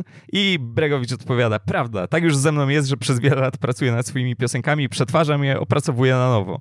Zapewniam, że Kaja i Bergowicz to całkiem nowy album, a zdecydował o tym głównie jego polski charakter. Fakt, że pewne kompozycje wydałem kiedyś na płytach, nie ma większego znaczenia. I Cieślak pyta, ale powiedz Goranie, który to już album z podobnym repertuarem, nagrany przez ciebie z lokalną gwiazdą? Goranie. I Bergowicz odpowiada, chyba 4. Czy nie jest tak, że sprzedajesz te same melodie po kilka razy? Bergowicz śmieje się i mówi, taki już jestem, nie mogę wyjść ze swojej skóry, to są moje melodie, więcej nic nie mam. A nie mógłbyś napisać nowych? I Bergowicz mówi, to nie jest takie łatwe, jak ci się może wydawać. Trudno napisać dobrą piosenkę. No jest to prawda oczywiście, tak, ale też podoba mi się, że Cieślak no jeszcze nie wie, co się wydarzy i tak dalej, ale zwraca uwagę na to, że znaczy tutaj nie dostrzegamy jakiegoś paternu, aby... Tak, znaczy też nie jest wyczuwalna ironia w tym ostatnim stwierdzeniu, że trudno jest napisać dobrą piosenkę, to nie jest takie łatwe, jak ci się wydaje, tak? Prawdopodobnie to była jakaś taka kąśliwa uwaga na sam koniec, albo gdzieś tam przy końcu tego wywiadu, no bo tak to właśnie brzmi. Natomiast kurczę, no jest to w zasadzie cover album, nie? No trzeba to powiedzieć zupełnie wprost. Natomiast też trochę racji ma Bergowicz w tym, że mówi, że to jednak jest nowa jakość z uwagi na obecność tej, a nie innej wokalistki. No i tutaj można się sprzeczać moim zdaniem, czy to jest bardziej wtórny album w stosunku do tego, co było wcześniej w karierze muzycznej czy w dyskografii Gorana Bergowicza, czy na przykład, nie wiem, 17 album tej samej kapeli rockowej, która gra dokładnie to samo od 25 lat, ale piosenki mają technicznie rzecz ujmując nowe, tak? Są nowe kompozycje, ale gramy dokładnie tak samo, tak? No wiadomo, tak? Albo nie wiem, to samo można powiedzieć o filmie. Są reżyserzy, którzy kręcą to samo przez całe życie, no i technicznie rzecz ujmując, są nowe scenariusze, no nie? Więc tutaj ma rację Bergowicz, tak? Znaczy to jest faktycznie nowa jakość i Kaja dodała tutaj tak, z siebie tak wiele, że tutaj trudno porównać w jakikolwiek sposób to, co zrobiła ona z tymi piosenkami, to, co zrobił na przykład wcześniej Iggy Pop, nie? No bo to są takie porównania, nie? Anyway, w tym samym wywiadzie Goran Bergowicz wypowiada się o Kaja pozytywnie i to nie tylko o jej walorach, prawda, artystycznych, ale również fizycznych, że tak powiem, bo pyta Jacek Cieślak, co zdecydowało o wyborze Kaja i odpowiada Bergowicz, bo była jedyną dziewczyną, która zgłosiła się do mnie z Polski. Stop, na chwilę, no to nie, jak wiemy dzisiaj nie jedyną, tak, bo jeszcze była Anna Maria Jopek, więc come on. Do tego ładna dziewczyna, mówi Goran, a ja nie mam zwyczaju odmawiać takim dziewczętom. Nie bez znaczenia był fakt, że bardzo dobrze śpiewa. Więc tak, Bregović Bing Bregović, ale też mówi coś, co będzie się kłóciło trochę z dalszym przebiegiem wypadków, mianowicie, cytuję, dziwi mnie trochę, że w Polsce wszyscy przypisują główne autorstwo albumu właśnie mnie. Ja natomiast podkreślam, że to jest nasza wspólna płyta, a może nawet bardziej Kaja. Przekonuje o tym polski charakter interpretacji, których dokonała Kaja. Czy takie samo oznanie będzie miał Bregović później? Zobaczymy. Spoiler nie. Więc tak. No i tak to było z tą płytą, która wyszła w kwietniu roku 99. Ja ją, wydaje mi się, już miałem w kwietniu roku 99. Ty pewnie też, albo troszkę później, albo troszkę tamten, ale w zasadzie ona się sprzedała bardzo szybko, bardzo, bardzo mocno, więc można tutaj śmiało zaryzykować, że wszyscy Polacy mieli ją do końca roku 99. Nie? To jest jeden z tych albumów, które ma po prostu 1/3 populacji, nie? W sporym całkiem kraju. Tak, ja pamiętam, że mieliśmy kasetę, to jest 9.9, nie mieliśmy jeszcze chyba CD-ków w samochodzie, a jednak słuchane było w samochodzie, więc tak, gdzieś to chyba nawet zostało. No tak, w pierwszym tygodniu poszło 100 koła egzemplarzy. To jest szalone, bo też pamiętajmy o tym, to nie jest tak, że albo to lata 90. to wtedy rzeczy się tak sprzedawały. No to już był jednak czas, gdy tego typu nakłady bardzo, bardzo dziwiły. No i na tych 100 tysiącach się tutaj znowu spoiler nie skończy. Dobra, no to przejdźmy tutaj do samego albumu, track by track i 10 tracków, chciałbym powiedzieć premierowych, ale to nieprawda. Chciałbym powiedzieć, że 10 tracków muzyka napisana w 100% przez Gorana Bregovicia. Też tego nie powiem, ale to powolutku oczywiście. Zaczynamy od Śpi, kochanie śpi, no, czyli numeru, który trafił na tę ścieżkę dźwiękową do Operacji Samum, tak jak już mówiliśmy, no i otrzymał taki właśnie filmowy teledysk. No i sam vibik tutaj, sama dynamika, która jest taka, no właśnie, jest tam trochę groove'u, jest trochę jakichś takich, sorry za to słowo, ale orientalnych wątków, tak, bo to też jest taka muzyka, którą trudno umieścić tak do końca geograficznie. To jest bardzo jednak charakterystyczne dla Bregovicia, a w sumie też jest tutaj jakiś taki właśnie taki trochę szpiegowski, wywiadowczy vibe, taki po prostu orientalny James Bond. I jeszcze mamy tutaj chór góralski, podpisany jako kapela góralska z Zakopanego. 5 panów, o ile się nie mylę. No i między innymi Sebastian Karpiel-Bułecka. No generalnie to jest w ogóle Zakopower. Poza Andrzejem Dziubasem to jest Zakopower, które powstanie tam w 2005 dopiero, tak? Ale tutaj już te głosy słychać. Nawet da się wyodrębnić, mam wrażenie, głos Karpiel-Bułecki. Tak. No on jest charakterystyczny, jednak słyszysz w tych chórach. I te chóry, tak przy okazji, mimo całej skomplikowanej, no właśnie nieskomplikowanej relacji z góralszczyzną, mimo całej niechęci po prostu do niektórych rzeczy podhalańskich, to tutaj to po prostu działa. No i wracając do tego tekstu z Machiny, napisanego przez Brzozowicza, no jest to bardzo obszerna reklama tak naprawdę tej nadchodzącej płyty. Tutaj nie ma co ukrywać. No tutaj mamy te wątki góralskie. Generalnie historia była taka, że Brzozowicz podrzucił Bregovicowi kilka jakichś takich płyt z muzyką góralską, polską, ale też chyba po prostu z ludową i Bregović zażyczył sobie górali, tych górali, co mi wysłałeś. Brzozowicz zapytał, których, a Bregović powiedział, no wiesz, których, tych najlepszych. No i okazało się, że myślą o tej samej ekipie. I w tym tekście, wracając do tematu, no bardzo mocno Brzozowicz tutaj egzotyzuje tych ziomeczków jednak, bo tutaj jest właśnie mowa o tym, tak, że ich ściągnęli do studia. Problem polegał na tym, że górale jako ostatnią piosenkę mieli zaśpiewać biesiadną prawy do lewego. Jestem pewien, że macie jakiś śpiewany toast, powiedział Goran. Przydałby się jako wstęp do tej piosenki. Pewnie, tylko jak mam śpiwoć toast, kiedy ten pan zakazał nam pić, powiedział Andrzej Dziubas i wskazał na Grzegorza Brzozowicza. Cóż było robić, ale z drugiej strony jestem przekonany, że prawy do lewego będzie śpiewała cała Polska. Podejrzewam, że popularnością przebije samego Kałaśnikowa i stanie się największym przebojem tegorocznego lata. No jest to folder reklamowy, ale oczywiście to przewidywanie przyszłości jest słuszne. Tam jest też opowieść w ogóle o tym, że pite było w studiu generalnie, nie? Ale tak mam wrażenie, że tutaj troszkę im dokręca to, jacy oni są prawdziwi, jacy to prawdziwi górale tutaj do nas przyjechali, że wiesz, ledwo wejdą do studia już najebani, a nie ma żadnej wzmianki o przemocy wobec koni, więc tutaj też to jest niekonsekwentna taka kreacja. Napisała taki tekst gdzieś tam, ale to w końcu nie weszło. To miała być 5. zwrotka w prawie do lewego. To wiesz co, to miał być numer, to nie był koń w ogóle, nie? Tylko tam potem prosili, Sebastian Karpiel-Bułecka prosił o poprawki, wiesz, bo to nas jednak jednak dotyka osobiście. No i Brzozowicz jeszcze pisze tutaj w tym artykule: teksty oddają ducha oryginałów, a jednocześnie mają wyraźną naszą nutę. Nie zniżają się do pseudoludowości. To jest prawda, tak na marginesie. To rzeczywiście nie jest takie po prostu, wiesz, siłowanie się, żeby to było takie folk pop i tak dalej. Mają wiele z charakteru i przystępności naszych tradycyjnych pieśni biesiadnych. Płakać i tańczyć przy tej płycie będzie można do woli. W góralskim repertuarze mamy teksty o babach, mówi góral Wojtek Topa. Jednak z twórczością autorki Baby spotkaliśmy się w sumie po raz pierwszy. Kurwa. Maryla Rodowicz kto? Johnny Mitchell? Specjalnie my się nie zastanawiali, Alanis Morissette, specjalnie my się nie zastanawiali nad tymi tekstami i na pierwszy rzut oka to się nam widziały. A tak w ogóle to Kaja nam się też podoba i nie mamy nic przeciwko niej, dodaje Andrzej Dziubas. No kurwa, dzięki Andrzej, że tutaj zaakceptowałeś laskę, która po prostu tworzy tę płytę tak naprawdę. Approved. Górale mają taki stempel specjalny z takim koniem zahacztowanym, nie? I tam po prostu przybijają ci na ramię po prostu, jak stwierdzają, że jesteś w porządku. Tak, nie? tak. W ogóle Mateusz, pik góralszczyzna, naprawdę wspaniale tutaj oddałeś te wypowiedzi góralskie. Muszę powiedzieć, bardzo gryfno. Nie, gryfno, przepraszam. Przepraszamy, teraz do listy przepraszanych terenów dołączamy Górny Śląsk po prostu, nie? Tak jest. Tak miało być. Jeszcze tylko dodam, że jak żeby inaczej, jest to numer Bregowicza, który był już znany. To akurat jest numer Bregowicza. I był już znany z jego wcześniejszych albumów i występów jako Green Thought, czyli tam zielona myśl. No bo tak to właśnie tutaj jest bawione. Nie? Tak. No potem wjeżdża, no już nie singlowy numer, To nie koń, znany później jako To nie ptak.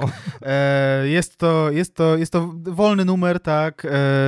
Rzecz jakaś taka melancholijna. No wszystkie te numery są melancholijne. Może oprócz Prawy dolowego, tak, który rzeczywiście tutaj jest średnio reprezentatywny dla całej tej płyty. Jeśli ktoś chciał kupić tę płytę po to, żeby sobie, prawda, posłuchać weselnych przyspiewek, to pewnie się mocno zdziwił w domu. No dlatego, że tutaj Kaja no właśnie wciela się przez praktycznie cały ten album w kobietę no, porzuconą, na różne sposoby porzucaną, albo która no, w najlepszym wypadku no, po prostu zakończyła związek jakiś wieloletni i już nie może się do tej myśli przyzwyczaić. Więc tak, no to śpiewa tutaj o jakiejś kobiecie, która nie pozwoli się uwięzić i tak dalej. No to wszystko jest no właśnie takie bardzo, kurde, kobiece w rozumieniu, takim stereotypowym rozumieniu, że delikatne, subtelne, nie? No i w tle są te chóry góralskie i dęciaki, więc to wszystko robi naprawdę fajne wrażenie. No Iggy Pop nie zaśpiewałby tego tak tematycznie, tak? Znaczy to byłoby niemożliwe, żeby facet tak zinterpretował te teksty i tutaj rzeczywiście Kaja daje bardzo wiele od siebie, znaczy daje nowy oddech w ogóle tym piosenkom i nie dziwię się też, że Bregowicz pewnie był zadowolony z faktu, jak już usłyszał po raz pierwszy gotowy produkt, nie? No, ja bym był w chuj, nie ukrywam. Ja mam dużo podziwu dla tego, w jaki sposób ona to interpretuje. O tych tekstach już mówiliśmy, że one są spoko, że to działa, że to jest dobra robota, ale wokalnie jest wspaniale. Tak, no i znowu jakieś takie rzeczy właśnie no, eklektyczne, że tam trochę takie klezmerskie, trochę bałkańskie, jakieś takie trochę tangowate, a troszkę takie nasze, powiedzmy bardziej to oj dada oj i tak dalej. No to jak zwykle to się tutaj zlewa. Tak, wspomniałeś o Iggy Popie, to jest oczywiście numer znowu nieoryginalny na soundtracku do Arizona Dream, jest taki numer TV Screen i to jest właśnie to. I też oczywiście nie jest tak, że siedzieliśmy przez ostatnie 2 tygodnie nad nagraniami wszelkimi zebranymi Bregowicza, bo w przypadku każdej piosenki może się okazać, że ona jest w różnych wersjach, pojawia się w różnych wersjach na 50 płytach, nie? Ale tutaj to odniesienie takie najbardziej popularne. No i co mamy dalej? Mamy 100 lat młodej parze. No i tutaj już jest dynamiczniej i szybciej, no, ze względu na tematykę, ale ta tematyka jest wprost taka właśnie jak ta orkiestra weselno-pogrzebowa, bo to jest weselno-funeralna sytuacja. No tutaj Kaja kreśli taki obrazek. No dęciaki zapierniczają, więc tutaj jest naprawdę przyjemnie i jest obserwatorka wesela i obserwatorka, która mówi o tym, że dla niej to jest tak naprawdę pogrzeb, tak? No bo znowu mamy tę zranioną, opuszczoną kobietę. To jest leitmotiv tej płyty, nie? Ona jest pod tym względem, nie tylko pod tym oczywiście, ale ona jest bardzo, bardzo spójna, nie? I to jest bardzo, mam wrażenie, takie intensywne, te takie medytacje. No a potem dochodzi do otrucia, więc jakaś taka tragiczna sytuacja. No i też numer oczywiście znany wcześniej.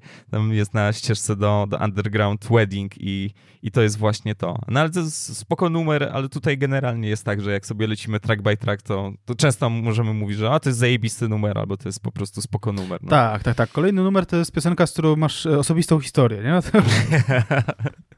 Tak, muszę tutaj zaznaczyć, jako że to jest, byłam różą, no to moja sąsiadka, tutaj najbliższa zza ściany, młodsza od nas obu, tak na oko, no nie sprawdzałem dowodu osobistego, bardzo lubi sobie to zaśpiewać i to tak pełnym gardłem, tak powiem delikatnie. I to zwykle jak tam wpadną jacyś znajomi na winko i pójdą i to są takie jakieś, to nie są jacyś super, wiesz, imprezowicze, więc to jest tak koło 23 północy. No i potrafi śpiewać, ale generalnie to jest piosenka, która wchodzi jednak z dialogiem w taki nastrój, nie? Że to bardzo, bardzo do tego pasuje. No i tak, no jest to jedna z tych takich piosenek, mam wrażenie, jeśli chodzi o nas staruchów, czy o jeszcze większych staruchów niż my, no, że jak już wejdzie to od czasu do czasu, gdzieś tam w knajpie ktoś to puści, no to ludzie się uruchamiają. No byłem świadkiem przynajmniej 2 takich sytuacji, więc znowu jakaś taka intensywna rzecz bardzo. No. Tak, przy okazji to jest ciekawe, że 30-paroletnia, tak, w ogóle atrakcyjna, bez wątpienia, wokalistka, być może po przejściach osobistych, nie mam pojęcia, ale Mówisz o mojej sąsiadce, czy o Kai? Tak, mówię o obu, ale znaczy, nie wiem, jak wygląda twoja sąsiadka, tak, i jak śpiewa, ale mówię o Kai akurat w tym momencie, że ona napisała taki tekst, który jest właściwie tekstem, no, starej kobiety, która już całkowicie zobojętniała, znaczy jej wdzięki całkowicie zobojętniały jej partnerowi, tak, i tutaj z tekstu wynika, że oni się już rozstali, albo są już tak na granicy rozstania, tak? Ten vibe jest w ogóle świetnie uchwycony tutaj, nie? Znaczy, nie wiem, jak to bardzo to jest osobiste, tak? Znaczy, są ludzie, którzy uważają, że są starzy koło 30 i że już tam nic ich w życiu nie spotka. Być może Kaja była już w takim momencie. Biorąc pod uwagę jej karierę, to nie zdziwiłbym się, tak? Że być może miała takie wrażenie w którymś momencie, że kurwa, już będę te chórki napierdalać po prostu do końca życia. Natomiast, no tak, no jest to dramatycznie smutny numer. Podobnie jak numer kolejny, czyli Trudno kochać, który akurat w przeciwieństwie do ciebie mi się podoba. Znaczy ja bardzo lubię jakieś takie minimalistyczne aranżacje, ale to jest bardzo minimalistyczne, przynajmniej z początku. W sensie, że tam wjeżdża taki cichy bas i jakaś taka wiolonczela i bardzo delikatny głos Kai, która tam oczywiście o czym śpiewa. No śpiewa o tym, że o tym mniej więcej tym samym, co śpiewała Bartosiewicz z Krawczykiem, tak, że tam z tego, co pamiętam, tak, że nie jest łatwo kochać, ale nie kochać jeszcze trudniej i tak dalej, więc to jest mniej więcej ten sam tekst, ale chyba troszkę lepszy i moim zdaniem fajnie zinterpretowany. Tak, no i nie ma rapującego Krzysztofa Krawczyka, co może być tutaj atutem, a może być wadą, prawda, więc to też zależy. Wiesz co, no tak, to nie jest zdecydowanie mój ulubiony numer z tej płyty, ale też dlatego nawet nie chodzi o to, że on jest sam w sobie zły, tylko że moim zdaniem aranżacyjnie gdzieś tam melodycznie trochę odstaje od całości. To znaczy troszkę jest niewpasowany i jak wrócimy do tego wywiadu z Rzeczpospolitej, to miał być rzekomo jeden z tych 2 po prostu premierowych utworów na tej płycie. Otóż nie jest. Tak, ten numer się wcześniej pojawiał, tak był znany jako Delicious Solitude i... No i właściwie brzmi tak pod względem aranżacyjnym identycznie, co no, tak samo, to jest, nie? Tutaj tak naprawdę mam wrażenie, że nie wiem, czy oni to nagrywali jeszcze raz, może wzięli jakieś ślady wcześniejsze, nie? Jakieś traki po prostu i coś tam podpicowali. Także tutaj jest dużo, dużo wałów. A propos wałów, prawy do lewego wchodzi następny. No i to jest tak, to jest w ogóle full bałkańskie wesele albo wyobrażenia jakieś nasze na temat bałkańskich wesel. Także znowu dęciaki zapierniczają jak trzeba. 1, 2, 8, 5. No i tak, no wiadomo, że znacie ten numer. To jest numer, który w dalszym ciągu jest w kanonie weselnym, ale nie tylko. No był to duży, duży hit. No i Kaja... No właśnie, no tutaj jeśli chodzi o teksty, to dzieją się rzeczy. To znaczy ona próbuje różnych tutaj jakichś wcieleń, ról, nie? Czasami to jest jakaś taka obserwacja jak tutaj, czasami to jest taka medytacja, czy jakaś taka, wiesz, liryka maski, że tak powiem, że tam się wciela, powiedzmy, w kogoś, w starszą kobietę. No ale tutaj jest scenka o tym, że tak, no towarzystwo zaczyna wysoko, a schodzi nisko wraz z trwaniem tej imprezy, tak? Potem są te toasty za balony pani Mani. No i Kaja miała problem z tą piosenką. Tutaj znowu tekst Halbera z Angory z 2012 roku i Artystka mówi tak, w ogóle mi się nie podobała ta piosenka. Była hałaśliwa, jakaś taka jarmarczna, zupełnie nie w moim stylu. No po prostu biesiadna piosenka. Długo się wahałam, co z nią zrobić. Postanowiłam podejść do tekstu z pewnym dystansem, pokazać w przewrotny sposób nasze buractwo, które wychodzi przy wódeczce. Zaczynamy od szczytnych toastów, wymachujemy szabelką, a kiedy opróżnimy butelki, kończy się wypiciem za balony pani Mani. Niestety, jak to u nas bywa, ironia została przez niewielu zrozumiana i dziś podczas zakrapianych zabaw prawy do lewego jest repertuarem obowiązkowym. Tutaj stop na chwilę. No bo to jest po prostu banger, nie? No to jest po prostu dynamiczna, z ducha bałkańska piosenka, która się świetnie sprawdza, jeśli chodzi o jakieś tam weselne tańce. I to, że ten tekst jest trochę ironiczny, to nie jest jakiś szczególnie problem, nie? Żeby to tak wykorzystywać. I mówi dalej, praw do lewego jest repertuarem obowiązkowym. W dodatku okazało się, że wymyśliłam nowy obyczaj chętnie zaakceptowany przez naszych balowiczów. I teraz już tradycją stało się przepijania do sąsiada z lewej. Nie lubię tej piosenki. Ku rozczarowaniu widzów staram się unikać jej wykonywania, ale jeśli publiczność sympatyczna, to serwujemy jej wersję przearanżowaną na ciężkiego rocka w stylu niemieckiej grupy Rammstein. No nie ma powodu, tak szczerze mówiąc. Wydaje mi się, że Kaja już się z czasem pogodziła z tą piosenką. To jest tekst jednak sprzed 11 lat. Bo też trochę ciężko bulldupić na to, że się nagrało po prostu, wiesz, wielki, wielki hit. I można to odczytywać różnie. No ale dobra, no założenie jest tutaj takie, że jakoś tam ironicznie czy autoironicznie komentuje te nasze przywary. Też spoko numer. No. Tak, znaczy no, wydaje się, że tutaj Kaja po prostu chyba celowała w trochę inną publiczność i inny repertuar, tak? Znaczy ona wychodziła od, prawda, bardzo zachodnich rzeczy i później wchodziła w jakąś elektronikę i tak dalej i w międzyczasie pojawiło się coś, co trochę ustaliło jej karierę ale z drugiej strony, no właśnie tak jak mówisz, no wydaje mi się, że trudno na to narzekać, tym bardziej, że to w zasadzie otworzyło Kaję na szeroką publiczność, nie? I to jest taka jedyna chyba jej piosenka, która powiedzmy jest szanowana niezależnie od, nie wiem, od tego, czy mieszkasz w miejscowości do 500 mieszkańców, czy powyżej 500 000 mieszkańców, nie? Znaczy na językach chyba to jest raczej taki wielkomiejski kawałek, Supermanka też, ten testosteron późniejszy też raczej to są wielkomiejskie rozgłośnie radiowe, oczywiście znane poza wielkimi miastami, ale prawy do lewego jest tutaj czymś, co kupiło wszystkich Polaków, tak?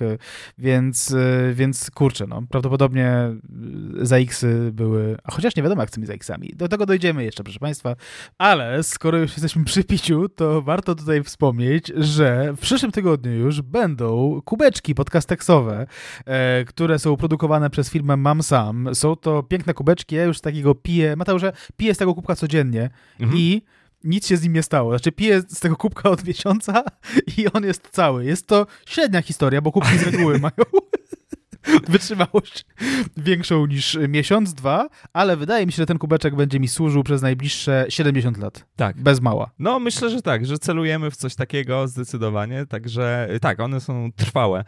Także byle gówna nie sprzedajemy, zapraszamy was na mamsam.pl, bo tam są różne bardzo fajne rzeczy. Tak, więc toast, bibibi.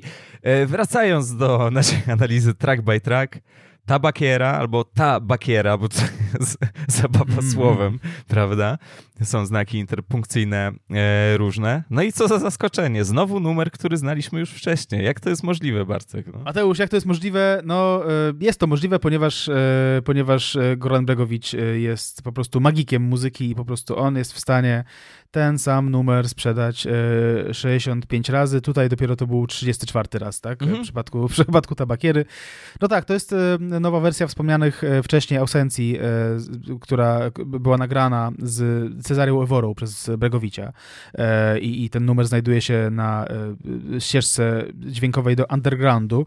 Z Cezarią Eworą też nagra później Kaja, tutaj spoiler, więc te kontakty, prawda, artystyczne będą zachowane. No i to już jest w zasadzie taki tangowy numer, który w oryginale mówił o papierośnicy, tak? Natomiast tutaj cytuję za wywiadem z Rzeczpospolitej Kaję. Goran stwierdził, że Tabakiera brzmi bardziej sexy, z tytułowego przedmiotu uczyniłam swoją przyjaciółkę. No i tak, no tam jest jakiś taka romansowa sytuacja z tą Tabakierą, znowu mamy melancholię, znowu mamy trochę takiego, prawda, południowo-wschodnioeuropejskiego smutku i znów mamy numer, do których milenialsi mogą drzeć pizdy, nie? Tak, myślę, że sprawdza się w tej formie.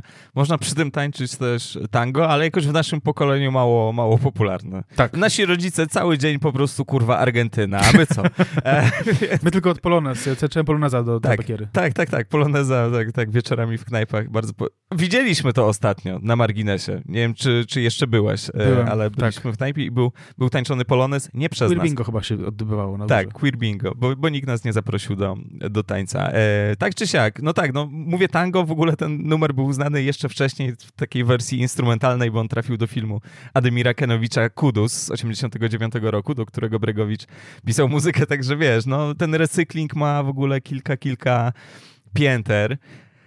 Mamy tutaj następną w kolejce piosenkę, która nie jest podpisana nazwiskiem Bregowicza, jeśli chodzi o muzykę, że już tak, o Jezus, dzięki, chociaż to, bo tak naprawdę przejdziemy jeszcze do tych wątków copyrightowych później.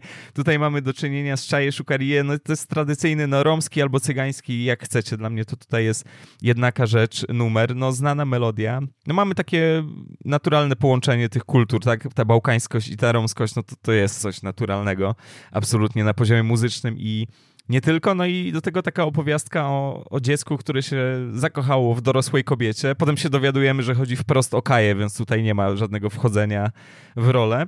I poza Kają słyszymy tutaj też chłopczyka, chłopięcy wokal. Był to polski rom Henio Rikard Rutkowski, ale on nie był pierwszym wyborem, bo jak się dowiadujemy w tym artykule z Machiny, pióra Grzegorza Brzozowicza, podczas spotkania, tu jest mowa o tym pierwszym takim spotkaniu roboczym, powstała również wersja demo piosenki Czaj Czukarie, tutaj jest napisane, więc znowu sprawa wymowy jest otwarta. Jest to duet, w którym mały chłopiec wyznaje miłość ukochanej wokalistce. Początkowo w tej roli wystąpił Kuba Molenda z zespołu LO27. Autorzy płyty doszli jednak do wniosku, że jest zbyt dojrzały. Postanowiliśmy więc znaleźć prawdziwe cygańskie dziecko. W czasie lutowej sesji pomógł nam sam Don Wasyl, członek królewskiej rodziny polskich Romów. Wybrał 6-letniego Henia Rikarda Rutkowskiego. Metrowy wokalista wypadł w roli Amanta naprawdę bardzo przekonująco, choć parę razy miał kłopoty z wymówieniem odpowiedniego R. Kiedy zakończył pracę, otrzymał batona i poprosił o kasetę Natalii Kukulskiej. Jak ta Kaja się musiała poczuć wtedy? Ten Henio. To jest chamskie. Tak, faktycznie mogłoby to dziwnie wyglądać, gdyby tam był Kuba Molenda, który w momencie nagrywania płyty miał jakieś 15 lat, więc to już byłoby bardziej jakieś takie, powiedzmy, może nie absolwentowe tematy, ale tak, to może lepiej, żeby rzeczywiście trochę uniewinnić ten numer i fajnie to wyszło w ogóle, tak, nie? Znaczy ten dzieciak chyba też był na koncertach, pamiętam, występował i spoko to wyszło. Rzadko mamy do czynienia z czymś takim, że mamy małe dziecko śpiewające razem z zawodową wokalistką, a tutaj proszę bardzo. Jest jeszcze przedostatni numer, czyli Jeśli Bóg istnieje, być może też znany pod tytułem Jeśli koń istnieje, być może była taka wersja tego utworu, natomiast ona znowu tutaj nie przeszła. I to jest nowa wersja Elohai, piosenki, która została nagrana przez Bregowicza z izraelską wokalistką Ofra Hazą i ten numer był na soundtracku do Królowej Margot, jest tam sporo też takiej bałkańskości rozumianej jako trąby, które sobie tam dmuchasz sobie w nie, Mateusz, nie napierdzą. Tak, więc jest trochę podkala, ale jest też trochę takiej rytmiki greckiej. W rozmowie wcześniejszej powiedziałeś, że to jest dla ciebie ten numer, to jest taki dowód na to, jak ten projekt w ogóle został dobrze zaplanowany i też sprawnie zrealizowany, nie? Tak. Te wątki podhalańskie to tutaj się głównie objawiają na poziomie chóru, tego już wspomnianego. I to rzeczywiście działa, bo jakoś mnie to uderzyło w trakcie słuchania, że jest tutaj dużo sprytu. Niby oczywista sprawa, ale jednocześnie tymi góralami, tutaj odhaczasz lokalność, tak? Więc jakby polski odbiorca powie, a to jakby coś naszego. Z drugiej strony to nie jest jakieś takie arcyinwazyjne, to znaczy to nie zmienia substancji tutaj muzycznie, nie? To jest dalej bardzo, bardzo bałkańsko. I mimo całego mojego tutaj stosunku do tej muzyki z tamtych stron, to po prostu to działa, nie? Po prostu to działa na poziomie muzycznym i bardzo, bardzo spoko. I co? Mamy na końcu Nie ma ciebie. I jak żeby inaczej, to jest nowa wersja piosenki Ederlezi ze ścieżki do czasu Cyganów, Kusturicy. I tak, znowu mamy właśnie tęsknotę, poczucie jakieś takie osamotnienia, opuszczenia, jakaś taka rana. I znowu tutaj muszę zaznaczyć, że Kaja naprawdę jako tekściara tutaj no, robi robotę jako interpretatorka tych tekstów. To jest po prostu przekonujące, nie? Jakoś ta wrażliwość do mnie trafia i też mamy zmiany dynamiki, tak jak w tym poprzednim numerze i mamy jeszcze, jeśli chodzi o teksty, tutaj dodatkowy level, no bo tutaj się pojawiają follow-upy do Bóg się rodzi i do Franciszka Karpińskiego, tak? Czyli do wiersza, no kolendy, tak to już dzisiaj rozumiemy, ale to jest wkomponowane w wątki no, zupełnie ziemskie, tak? Chodzi o miłość duchowo-cielesną, ale ludzką i jakiś taki jednak bluźnierczy nalot się tutaj pojawia. Także super, super rzecz, super pomyślana. Mówię tutaj o całej płycie. Te aranże, no to wszystko się absolutnie bardzo dobrze zgadza. Te interpretacje wokalne, no Kaja jest tutaj wykurwista. Naprawdę wiadomo, że to jest jakoś tam cyniczne, powiedzmy ze strony Bregowicza, że to jest ten recykling i tak dalej, ale jako produkt obmyślony na sprzedaż, nie na aż tak wielką, jak się okazało, ale tak czy siak jako produkt komercyjny, no to wiesz... Prima, prima. Tak jest. No i co? No i udał się ten plan, żeby spieniężyć te numery, dlatego że płyta sprzedała się w 700 000 egzemplarzy. No, jest to rozpierdol, jeśli chodzi o polski rynek muzyczny tamtego czasu, no bo już powolutku właśnie wkraczaliśmy w kryzys polskiej fonografii. Piractwo trzymało się wciąż bardzo dobrze, więc można śmiało założyć, że drugie albo trzecie tyle zostało sprzedanych, po prostu sprzedało się na stadionach, znaczy na stadionie lub na bazarach. Tak? Oni twierdzili, wiesz co, dodam tylko, oni twierdzili, no nie da się tego zmierzyć, że no dokładnie tyle jeszcze się sprzedało, jeżeli chodzi o pirackie kopie. No to wiadomo, że to jest wniosek jakoś tam wysnuty na bazie jakichś tam tych, ale no wiesz, cholera wie, kto wie, być może ta płyta faktycznie się sprzedała w nakładzie prawie 1,5 miliona, no bo jak sobie tutaj, wiesz, pochodzimy po domach, nie będziemy tego robić, uspokajamy, ale jak sobie popukamy do ludzi, do drzwi i pochodzimy po domach, to się okaże, że kurde, no jest to jedna z tych rzeczy. Tak. Znaczy, no, to jest w ogóle częsta była sprawa w latach 90., gdy muzycy mówili, że moim zdaniem drugie, trzecie, czwarte tyle poszło u piratów, nie? No, Świeżyński, nie? Tak, Świeżyński tam, który w ogóle twierdził, że 80 milionów sprzedał tych płyt, a nie tylko 40. To Kazik robił takie rzeczy, tak, że tam też próbował jakoś tam liczyć sobie tę stratę swoją na podstawie sprzedanych. No więc jakby działo się, no ale to jest tak rzeczywiście bardzo możliwe. Płyta sprzedała się też dobrze we Włoszech i we Francji. We Włoszech w ogóle wbiła się do top 10 bestsellerów, tak? No i co? No i to wszystko pchnęło duet najpierw do Sopotu, w którym to Sopocie Kaja wystąpiła w sukience, którą jak zauważyłem w trakcie przygotowań do tego podcastu, pamiętam do dziś. Mhm. Znaczy to jest taka... Ona była tam boso i biegała w jakiejś takiej długiej, czarnej kietce z głębokim dekoltem. I centralnie, tak z reguły nie mam kiepską pamięć do outfitów, tak ten outfit zapamiętałem w ogóle, nie? Że to w ogóle zajebiście pomyślane, że ona jest właśnie taka... Że to wszystko jest takie nieuczesane, ten siedzący w białym garniturze Goran Bregović, tam ci dęciaki, ci muzycy, którzy robią kocioł za nimi, tak?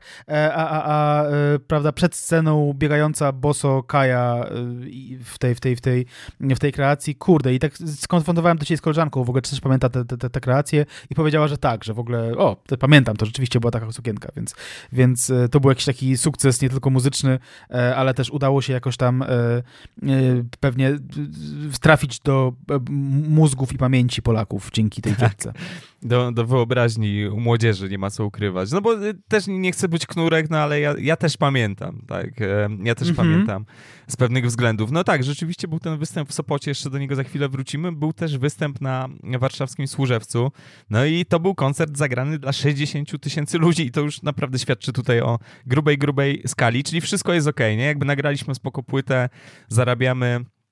papier. Jeszcze nie wspomnieliśmy o tym, ale też ta płyta, już pomijając popularność Bregowicza, ona się ogólnie wywodziła z jakiejś takiej zajawy dotyczącej lokalności w latach 90., nie? I te jakieś takie wątki world music. Też się z tego, wiesz, powywodziły jakieś dziwne rzeczy typu Safri Duo i słynne Ala nie wali mu pały i popularność tej piosenki. To też jest oczywiście podobny trend, ale tutaj jeszcze kilka innych czynników się na to wszystko złożyło. No tak czy siak, wielki sukces, ale coś tam nie grało i tutaj Kaja się już wypowiada opowiadała lata później, w 2017 roku, który jest istotny dla tej całej sprawy, o której mówimy, wypowiadała się w Rzeczpospolitej, śpiewając Prawy do lewego w Operze Leśnej w Sopocie. Nie siedziałam potulnie obok Gorana na krześle, jak kazał, tylko rwałam się do publiczności i śpiewałam na proscenium. Nie był w stanie tego znieść, wspominała Mikaja. Nasz duet zdobył uznanie na świecie, otrzymywaliśmy zaproszenia na wiele festiwali. Nie kontynuowaliśmy naszego muzycznego spotkania, bo Goran miał kompleksy i był zazdrosny o popularność. No tak, no bo no coś tam musiało nie grać, bo kontynuacja, nawet jeżeli Bregowicz miał wcześniej taki plan, że dobra, to robię jedną z tym i tak sobie jeżdżę po świecie, to nawet jeśli, to tutaj aż się prosiło o kontynuację, no bo to jest naprawdę niebagatelny sukces, no nie sprzedawało się już u nas tylu płyt. Wiadomo, że ta płyta właśnie otworzyła drzwi późniejszym różnym gwiazdom w rodzaju golców czy tam bratanków. Rzekaja nagrała rok później z Cezarią Eworą Embar Kakao, o czym wspominałeś. No i że Brzozowicz się zorientuje, że te Bałkany to można tak monetyzować. Boże, jak można po prostu, ja wezmę taniej, ja to sprzedam tak drogo. I potem te wszystkie jugotony, jugopolisy, no to też jest tak naprawdę konsekwencja tego wielkiego sukcesu. Gregor Boksic. Tak, Alen Boksic, Gregor Brzozowicz, no... Więc tak, no ale kontynuacji nie było, no bo widocznie ego Bregowicza gdzieś tam trzeszczało. On wrócił do Polski po zarobek też, po przeżycia muzyczne i po zarobek, no bo w 2001 ukazała się płyta nagrana z Krzysztofem Krawczykiem, Daj mi drugie życie. No i też dobrze się sprzedała, nie tak jak Kaja i Bregowicz. No to też nie jest aż tak udana płyta, ale na tyle dobra, że gdzieś tam Krawczyka wyciągnęła z tej jakiejś takiej szuflady disco-relaksowej, no, w którą on po prostu się wcisnął w latach 90. Wydaje mi się, że po prostu Goran chciał uniknąć sytuacji, w której znowu wejdzie w jakąś kolabo z wokalistką, która będzie wydekoltowana, biegała przed sceną. Tak. No nie było takiego niebezpieczeństwa z Krzysztofem Krawczykiem, nie? Była mała szansa. On popatrzył na Krawca. Och, ten mi przynajmniej nie będzie biegał po scenie, nie? No, to też usiądzie i będzie siedział. Tak, to też jest wybitny wokalista, ale to już człowiek no, nieco starszy niż Kaja, nie ma co ukrywać, więc my tutaj sobie spokojnie dwóch dżentelmenów będziemy siedzieć. A to w ogóle ten tytuł tej płyty Daj mi drugie życie, no on się okazał jakoś tam proroczy, nie? Bo Krawiec to potem pociągnął tak. Z tym Bomarze i śnie i tam piosenka Gawlińskiego, czyli Chciałem być marynarzem. Jest piosenka Mysz oraz Myslowic, jest Smolik jako producent, więc no jednak otwieramy się też na inne brzmienia, na inną publiczność. Lewandowski, Golda Polski też. To nieco później, ale myślę, że to jest konsekwencja tych doświadczeń. To jest trzecie życie. Tak. Chociaż Lewandowski, Gold dla Polski to jest kompozycja Andrzeja Kosmali, wieloletniego menedżera Krawczyka i to jest ewidentnie takie Krzysiu, nagraj bo to jest takie kasztanicho ten numer, ale to nic, nie szkodzi. Nieprawda. Chodzi o przyjaźń tam po prostu, nie o sztukę czasami. No a potem oczywiście zaczynało wychodzić coraz więcej jakichś tam syfów, nieprzyjemnych informacji na temat, tutaj już wracając do Kai, na temat współpracy Kai i Bregowicza, no bo no nie była ona tak harmonijna, jak zapowiadał tam wcześniej Bregowicz, mówiąc o tym, że Kaja jest faktycznie tutaj po prostu współodpowiedzialna w pełni za sukces tej płyty, jest równie ważna i tak dalej i nie wiem dlaczego mówicie o mnie, przecież Kaja. No jednak to było bardziej skomplikowane. Tak. Powiedziałeś Kaja, czyli niechcący podałeś tytuł płyty Kai. Kaja. I jednocześnie Kaja wyszła z lustra po tym, co powiedziałem. No. Pamiętajcie, nigdy nie mówcie 3 razy Kaja przed lustrem, dlatego że wyjdzie Goran Bregowicz z niego i zacznie mówić rzeczy o Putinie miłe, więc lepiej nie. Natomiast jak tutaj po upływie czasu pewnym Kaja wspominała Bregowicza, tutaj zacytujemy fragmenty z wywiadu z Playboya z listopada roku 2004. I tutaj mówi Kaja tak, że ocenia Gorana, cytuję, dość negatywnie, jest nieuczciwy, nieelegancki, nie w porządku wobec ludzi. Nie oddał mi tego, co jest mi winien, dlatego też spryciarz mnie unika, ale jeszcze daję mu ostatnią szansę. Mimo to jest to słaba akcja, nie dostałem ani złotówki za utwory wykorzystane w filmie Operacja Samum, ani za Prawy do lewego, który na domiar złego prawdopodobnie jest plagiatem. Stop na chwilę, do tego jeszcze dojdziemy. Dalej mówi Kaja tak. Tekst był mój, a rozliczenia finansowego między nami nie było. Nigdy też po żadnym koncercie nie powiedział mi ani dziękuję, ani do widzenia. Niektórym ciężko jest znieść czyjąś obecność na scenie, nawet gdy przynosi sukces obojgu. Przy Goranie nikt nie ma prawa błysnąć. Ja pracując wiele lat w chórkach miałem to w dupie. On ma chyba jakiś kompleks, a na początku wydawał się taki sympatyczny. Nie ma o czym gadać. I tutaj pytają Klinkę i Szygalski, którzy przeprowadzali rozmowę, że może po prostu Kaja jest łatwowierna. I Kaja mówi... jestem naiwna, życzę ludziom dobrze, no i na pewno nie jestem takim świetnym biznesmenem, który w każdym kraju nagrał te same piosenki z kimś innym. Ta ostatnia uwaga jest niska i jest nie w porządku, no bo wiedziałaś, co robisz i mówiłaś o tym w wywiadzie, nie? Znaczy nagle masz problem z tym, że to są numery wykorzystywane po 100 razy? Jasne, osobna sprawa jest z tym plagiatem, do którego zaraz dojdziemy, ale kurczę, jakby wiedziałaś, co to jest za projekt, nie? Come on. I wiedziałaś, co on robił, come on, nie? Totalnie, no sama mówiła o tym, że tak, że tutaj były jakieś piosenki Bielodugme, tutaj coś tam, sama mówiła o tym, że słuchała jego wcześniejszych rzeczy, no więc wiedziała, że nagrywa kilka numerów z Underground, więc to już jest taka faktycznie szpila nieco niska, to się zgadzam. No jak z tym plagiatem, jeśli chodzi o prawy do lewego, no tutaj nie jest tak, że Kaja się przypiernicza. Na razie mówi o tym, że coś tam słyszała. No Bregowicz to jest taki właśnie pożyczacz, ktoś by mógł powiedzieć złodziej czasami. To nie chodzi o to, że jest absolutnie niezdolny, to jakby to nie jest tego typu teza. To nie jest tak, że nie napisał w życiu żadnej piosenki, tylko wszystkie podpierdolił, ale że ma bardzo luźne podejście do copyrightów. On sam się wymawiał tym, że no ja mam takie cygańskie podejście do życia, że cała natura jest nasza, więc co tam jest, to ja sobie wezmę, wiesz, no, takie pieprzenie oczywiście. To wszystko działa na jakimś takim poziomie, wiesz, podróżuje sobie przez step, nie? Ale nie działa jednak na poziomie ZX-u, jak się tutaj okazało. Podróż jest ważna, Mateusz. Podróż jest ważna, tak. I okej, no jakaś reinterpretacja jakichś tam krążących melodii gdzieś tam przez lata, których autorstwa nie da się ustalić, to jest jedno. No ale gość ma po prostu potwierdzone plagiaty w swoim portfolio. W 2015 francuski sąd orzekł, że ma zapłacić 1 000 000 euro odszkodowania Enrico Maciasowi, który to udowodnił przed sądem, że In the Dead Car to jest numer z Arizona Dream, w którym śpiewa Iggy Pop i to jest też numer, który Bregowicz nagrał z Krawczykiem jako Płatna Miłość, tak, z polskim tekstem, także polecam. No udowodnił, że to jest plagiat jego piosenki Solencara. No i jest taki artykuł w macedońskim portalu Slobodan Pekat, gdzie te różne przewiny Bregowicza przez lata, one są tam wyjaśnione, tam są dowody na to, że on jeszcze w czasach Bielodugme lubił sobie coś pożyczyć, tam, a to od Led Zeppelin, a to od kogoś innego znanego. Mamy też tutaj jakąś taką buńczuczną wypowiedź, to nie jest wypowiedź Bregowicza, tylko jak zwykle jakieś źródło, tak? Osoba z bliskiego otoczenia. No, że Bregowicz sam nie poczuje za bardzo tego 1 000 000 euro, no bo jeśli chodzi o muzykę z Arizona Dream, to w Stanach sprzedał tyle płyt, że zarobił tam 7 000 000 euro, powiedzmy, przeliczając to na jurki tak zwane, więc w ogóle luz.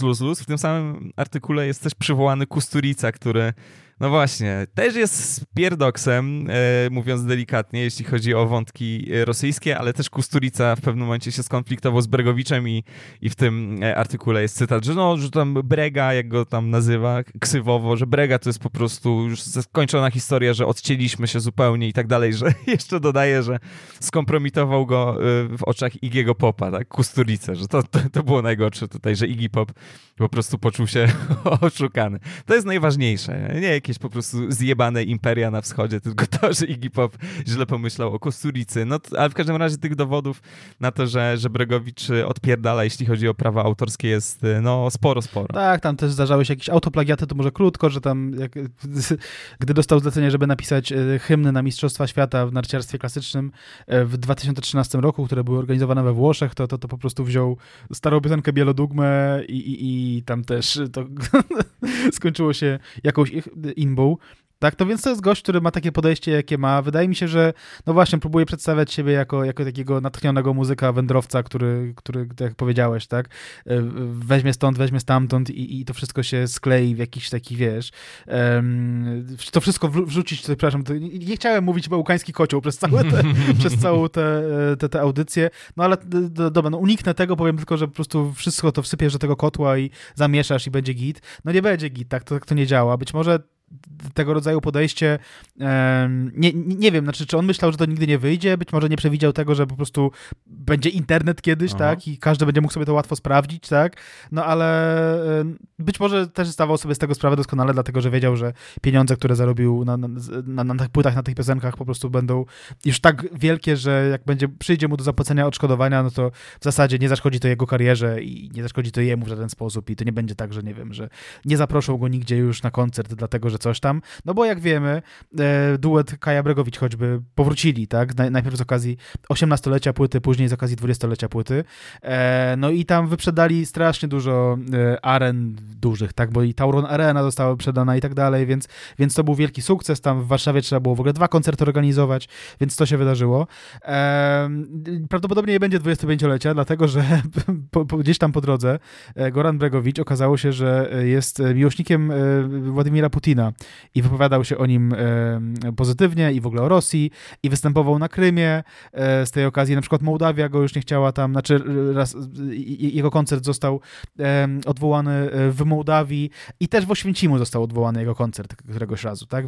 Więc teraz już po tym, co się wydarzyło w lutym zeszłego roku, nie wydaje mi się, żeby była szansa na to, żeby też Kaja chciała się prawda, obryzgać tym prorosyjskim błotem, tak, pośniegowym. Wydaje mi się, że to jest już niemożliwe teraz, nie? Tak, ale nie wspomniałeś chyba o tym, że okazało się koniec końców, że prawy do lewego, już pomijając ten spór o tantiemy z tekstów, który się udało jakoś tam zamknąć w 2016 między Kają a Bregowiczem, że prawy do lewego to jest numer Dragana Knezewicza i tak też jest podpisane na przykład na Spotify, gdy ta płyta wyszła, wszystkie te piosenki poza tym Czaje Szukariję wspomnianym tradycyjnym były podpisane nazwiskiem Bregowicza, więc pomijając ten plagiat, możemy już powiedzieć z całą pewnością, że wszystkie piosenki, które trafiły na tę słynną płytę, one były gdzieś w obiegu wcześniej, tak? Czy to napisane przez Bregowicza, czy to jako melodie tradycyjne krążyły, czy to napisane przez innych wykonawców. Także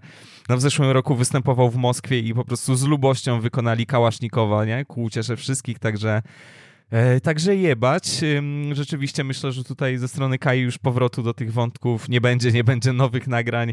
2 trasy takie reunionowe były 2017-2019, duże areny, więc wystarczy. Także fajne wspomnienia zostały zdecydowanie. Jest to niezależnie od tego, że współtwórca jest niefajny, jest to cały czas fajny kawałek materiału, natomiast no, trzeba mieć to na uwadze, że podobnie jak Kusturica, pan Goran też najfajniejszym człowiekiem nie jest. Nie? Tak jest. I co? I to byłoby na tyle, jeśli chodzi o płytę Kai i Bregowicza. Być może jeszcze zajmiemy się kiedyś jakimiś tam rzeczami, które trysnęły z tej płyty, na przykład, nie wiem, debiutem Golców albo Bratankami. Mówiliśmy o tym wszystkim w odcinku o folk popie, ale wydaje mi się, że akurat Golec Orkiestra to jest tak doniosła też no, artystycznie i historycznie rzecz, że powinniśmy o tym kulturowo powiedzieć kiedyś. Po prostu też. No. Kulturowo, tak. A my co? Jesteśmy kulturalnymi chłopakami, więc dziękujemy bardzo serdecznie wszystkim, którzy do tego momentu dotrwali. Dziękujemy bardzo osobom, które nam patronują na Patronite i czasami nam coś wpłacą na Buy Coffee Tu. Jesteście wszyscy super. Jak ktoś tam nie wpłaca, to też jest super. I dziękujemy za łapki w górę i dziękujemy za kupowanie naszej książki Polskie Milenium, która ukazała się nakładem wydawnictwa WAB kilka tygodni temu. I kupujcie jej więcej jeszcze. Czy jak macie już jedną, to kupujcie jeszcze drugą, trzecią, rozdacie po prostu znajomym, tak? Niech ta książka się niesie i niech po prostu ta książka zostanie kolejną płytą Kai Bregowicza, tak? Oprócz piractwa. Wkładajcie do karmników, żeby sikorki, gdy będą dziobać sobie jakieś tam ziarenka, czy to słonina, czy słonina jest dla sikorek, zależy, nieważne. Co robi sikorka dana. Nieważne, chcemy widzieć nasze książki w karmnikach, chcemy. Tak, no i dziękujemy oczywiście partnerowi tego odcinka, czyli NordVPN, macie wszystko w opisie, także odsyłamy tam i zachęcamy i się żegnamy, dziękujemy, do usłyszenia. Cześć! Podcast przygotowali Bartek Przybyszewski i Mateusz Witkowski. Czytał Tadeusz Drozda.